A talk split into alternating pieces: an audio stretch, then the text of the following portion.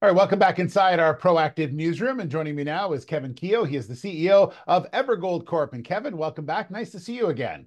Yeah, once again, Steve, we're doing this uh, rather often these days, aren't we? well, you've got lots of news out, which is always really important. Uh, this one has to do with uh, a magnetic survey that you and I talked about a couple of weeks ago that you were going to undertake, and you have, and you got the results back, and and pretty pretty interesting results for sure.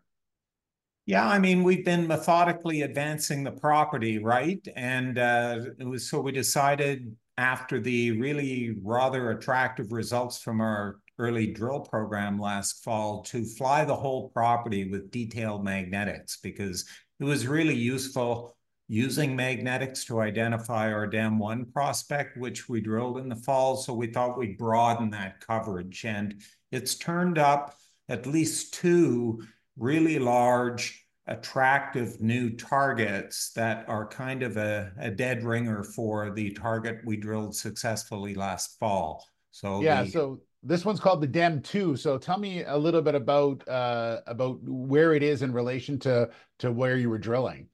Yeah, Dem 2, it's about uh, three, four kilometers to the southeast of Dem 1. It's pretty much identical in terms of scale and geophysical character to Dem 1.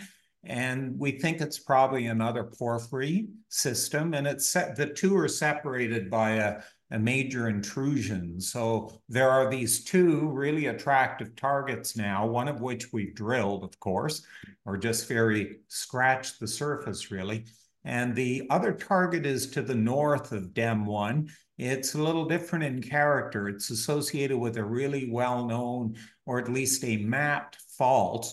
And um, it's a large-scale target, not previously known to science, and uh, we think there might be an intrusion has come up along that fault. So two major targets that uh, are new to us now and really just broaden the prospectivity of the uh, entire property.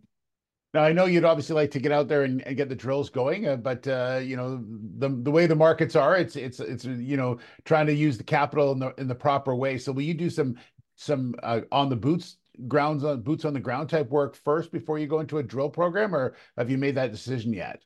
Well, in fact, we would like to follow up immediately with the drill on mm. the very small program we did last fall. That was October, November. So we'd like to get in immediately and follow up there because we didn't have enough um, meters or uh, approved meters to really even do a fourth hole. So our best hole in the fall program was the last hole. We want to go below that, probably extend the holes in the drilling. And yes, then we want to get to these new targets, do some geochemistry over them, some geophysics probably, and uh, probably next year we get to drilling them as well.